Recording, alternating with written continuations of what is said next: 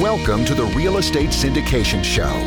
Whether you are a seasoned investor or building a new real estate business, this is the show for you. Whitney Sewell talks to top experts in the business. Our goal is to help you master real estate syndication. And now your host, Whitney Sewell. This is your daily real estate syndication show. I am your host, Whitney Sewell. Today with me, which you have heard on the show before, or you should have if you have been listening at any time at all, is my business partner, Sam Rust. Welcome, Sam. Happy to be here, Whitney. Excited for today's show. Yeah, I am as well. Also, you should have heard that we've been asking for feedback and asking that you go over to the website and sign up on the podcast page. You can sign up for a free gift there as well as we celebrate the one thousandth show. But one thing that people have been requesting is some more information about LifeBridge Capital specific deals and some things that Sam and I have been working on. And that's exactly something we want to talk about today. And there's been many shows recently about this subject, but not about LifeBridge Capital specifically. And what we want to discuss today, Sam and I, is really just a fund model versus a single asset syndication and some things that we're considering here at LifeBridge Capital. Sam, what about a fund? Any thoughts on, you know, single asset fund versus multi-asset fund that you want to share? Just right off the bat, I want us to just break down some basic things about a fund before we get into LifeBridge Capital specifically. Certainly. So going back in our history, Whitney, for investors, this is nothing new, but we've only promoted single asset entities. So we'll identify a property, we'll go out, put it under contract, and then bring that before our investor pool. We're starting to make a move towards a fund model where we're lumping multiple assets together. And there's some good reasons for that that really are beneficial for our limited partners, for those investors that are joining us in these deals. First, the biggest one is risk mitigation. By spreading your money around between a couple of different deals. So investing in a fund and then that fund going and investing in a number of deals. We're targeting in LifeBridge Capital Fund One between four and eight deals. You're spreading your capital dollars across multiple deals. And while we've been fortunate to have all of our deals perform even during COVID, there's certainly something to be said for managing your risk profile, spreading out your investment across multiple assets, and then possibly even across different subsets within the multifamily group, which we'll get into more details as we go along. In case you are new to the fund model or even syndication, that word, often people do not know what that means, but oftentimes we're talking about a single deal that you would be investing in as the investor, as a passive investor, a limited partner. So you know that project, you are investing all your capital into that one project. And what Sam was talking about here is what we would call like a multiple property strategy where that same investment then is going to be spread across numerous properties. So you receive possibly geographical diversification, but also cash flow diversification too, which I think is what Sam's referring to here. Yeah. Another aspect where a fund is really helpful is when we're negotiating on deals. It's no secret in the broker seller communities that syndicators are a little bit of the redheaded stepchild when it comes to being awarded deals, particularly those syndicators who wait to raise the capital until the deal is under contract. Right now, there's so much capital floating through the markets. And we were fortunate in twenty twenty to really win a good number of deals that we were chasing because there was fear in the marketplace. There was uncertainty because of COVID, and a decent percentage of capital was sitting on the sidelines waiting for clarity. Well, that clarity came, I would say, probably January, February of twenty-one, and we're seeing a lot more bigger private equity groups that can stroke a fifty million dollars check all cash to close properties. And so if you're a seller and you're presented with two very competitive offers on price and terms, but one of them is a group that has to raise the capital and the other is showing you their bank account that has fifty million in it, it's a pretty easy choice with who to go. I mean, we've been left at the altar, so to speak, many times through the first half of twenty twenty-one because of that, because we've been very competitive on price. Our terms were good, but there simply just wasn't that trust factor that we could go out and raise the capital. Even though returning investors know our deals tend to sell out pretty quickly. So we want to flip that back in our favor. You know, one of the advantages of investing in a smaller firm like LifeBridge Capital is our flexibility. We can respond to changing market conditions a lot faster than maybe some of our bigger private equity brothers. By raising this stack of capital up front, that's going to allow us a lot of flexibility when we get to the negotiating table. It'll level the playing field and result in us, I believe, winning more deals, even at possibly lower prices than we would otherwise have to pay, because there's not going to be that stigma attached with not having the capital fully discretionary. No doubt about it. And I'll talk often on the show about, or I get this question from investors, you know, what should I know before I invest? And I always say, you know what, the operator's character is something that is of utmost importance. You're investing in that first and foremost. But in a fund like this, you're investing in the fund criteria as much as anything. And that's what the investors are seeing up front. Often they don't know the deals, but that's something that Sam and I have remedied to some point in what we call a seed deal, which we'll talk about a little bit in a moment.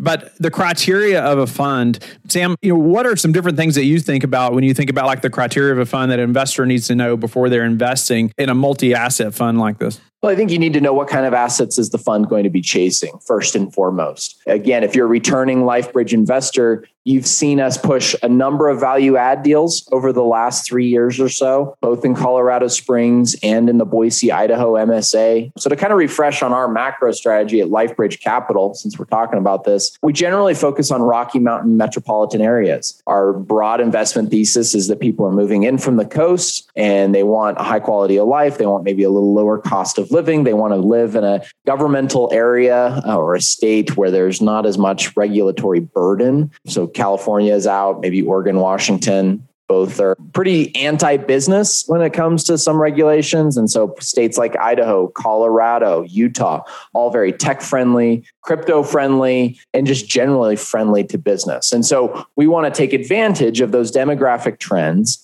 that we believe are going to cause these states to grow faster than the national average over the next five to ten years and buy value add deals in those spaces. So you've seen those value add deals. You've also seen us pivot slightly in twenty twenty-one and push out a couple of development deals. We've got three development deals right now that are either under construction or we own the land and we're getting ready to begin construction. All of those are in the Boise M S A. We really believe in the Boise market. The numbers from an economic and growth standpoint are just staggering. Single family homes are up forty percent year over year. Rent is up fifteen percent year over year. Occupancy is at all-time highs, pushing ninety-nine percent. And as a result, it's been pretty challenging to find anybody willing to sell existing product. Cost of land is still pretty low. We have good connections in that area. My family lives in that area, have a lot of connections there. And generally, we believe that the Boise M S A is probably a top three market for development right now across the entire country. And so while there's a little bit more risk, certainly inherent with development, there's also significant upside. And so our investment criteria in this fund is we want to mix about a third of the capital that's raised will go towards development, no more than a third. It may be less than that. And two thirds is going to go to value add deals. And so by blending a little bit within multifamily specifically, some value add, some development projects, we believe we're raising the floor. And so we're pushing off some of the risk that's inherent with development by limiting the scope within the fund. But we're also exposing ourselves to greater upside because we already have a seed development deal, El Monterey, which will be a seventy-six unit townhome style for rent product. We're really excited about that deal. We've actually already bought the property, and then we're going to bring in the fund and complete the capital required to go ahead with construction. But generally speaking, we're looking at much higher returns on a development deal, even with pretty conservative underwriting. So we want to provide that unique strategy to our investors as a way to continue to generate above average returns relative to the marketplace.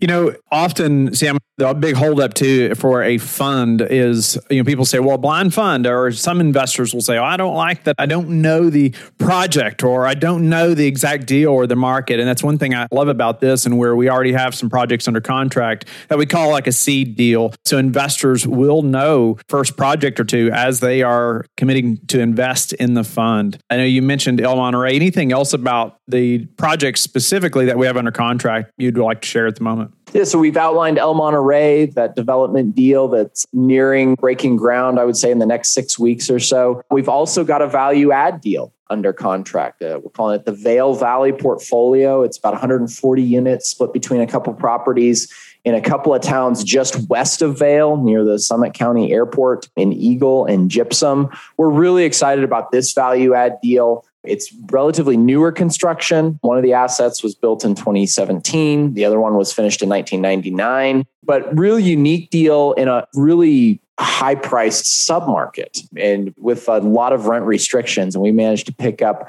some of the only properties in the entire county that don't have either some form of income restriction or deed restriction, that is the tenants have to work in Summit or Eagle counties. And so by buying into these projects, we believe they're going to position really well for folks who want to work remote, who want to live close to where they play, looking for that different quality of life, wanting to get out of the downtown Denver core and willing to pay to live that different lifestyle. These properties have been almost one hundred percent occupied through COVID. And even going back to twenty nineteen, they've got very strong history. It's more of an operational play. And so value add, there's a lot of different flavors. We've done a little bit of everything. We've done heavy value add. We've done light value add, a lot of seventies product here at LifeBridge Capital. These are a little bit newer, and they were ran by a mom and pop property management operation, kind of a one-man band.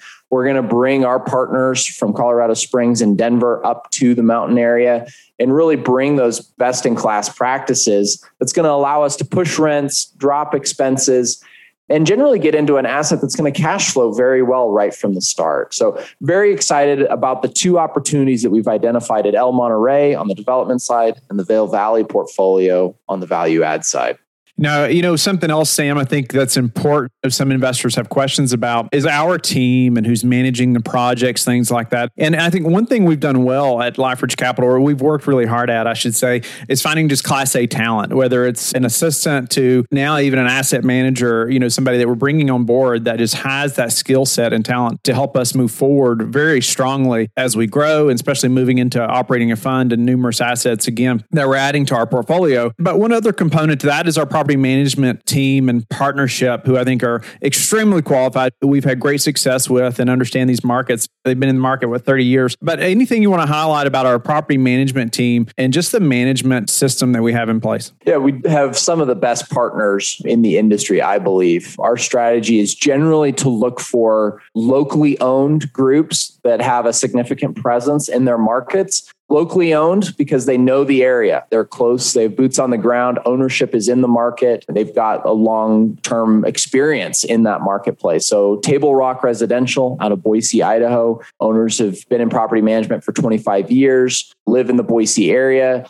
and have many years of experience managing in the Boise area. Table Rock has actually grown pretty significantly since we started with them just a year ago. They're now the largest multifamily specific property management firm in that M S A. They've performed outstanding for us. And then Dunmire Property Management manages all of our assets in Colorado. Crystal and her team have been in business for over thirty years, tons of experience in that marketplace. They know how to get apartments leased. They know how to turn apartments efficiently. And the wealth of knowledge, both from Table Rock and Dunmire, has been critical to our success. One of the areas that I'm really excited about us growing in is our asset management. Uh, you know, for investors, it's myself for acquisitions and asset management. And there's a lot to manage, especially as we're getting ready to raise this fund and we're going to have more capital to place. And we're chasing quite a few deals right now. So we're really excited to announce that Clay Allen has joined our team as a asset manager. Clay brings twenty years of experience working for G E Capital and Harbor Group, among others,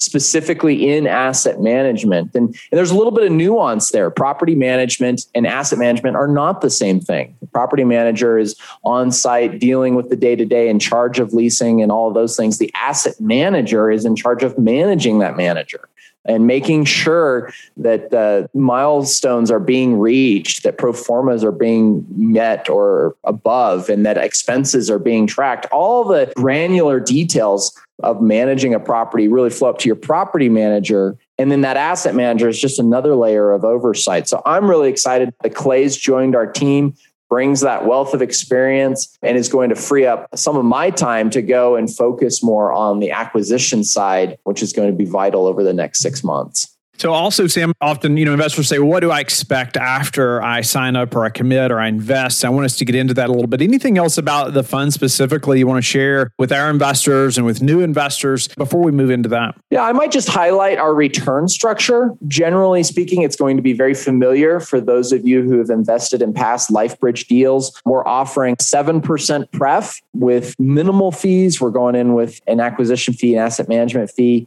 Overall, we're putting in only one hurdle. And that's a little bit of a change. You'll see a lot of syndication groups that push out deals with an I R R-based hurdle. The issue with an I R R-based hurdle is that it's got a component of time. And so the longer you hold the deal, the more incentivized the sponsor is to sell because that I R R hurdle keeps pushing out. And so because we're targeting newer deals with our development side of the pipeline, we didn't want to incentivize to sell those deals off. We believe that those deals are going to be great long-term holds for us. They're going to provide awesome cash flow. We're going to be able to refinance them pretty early on and be able to return capital. And so we're introducing an equity multiple hurdle. So this fund is set up to be a ten-year fund. There will be limited redemption rights along the way, but our hurdle doesn't kick in and change the splits from seventy thirty to fifty fifty until we generate a three X on your equity. So if you invest one hundred thousand dollars, the split stay at seventy thirty or whatever your entrance was until we get to a three hundred thousand dollars net return. So that includes a return of capital and then two hundred thousand dollars of gain on that original one hundred K. And then anything above that would be split fifty fifty. We believe that that aligns our interests as the G P more with the interests of the limited partners.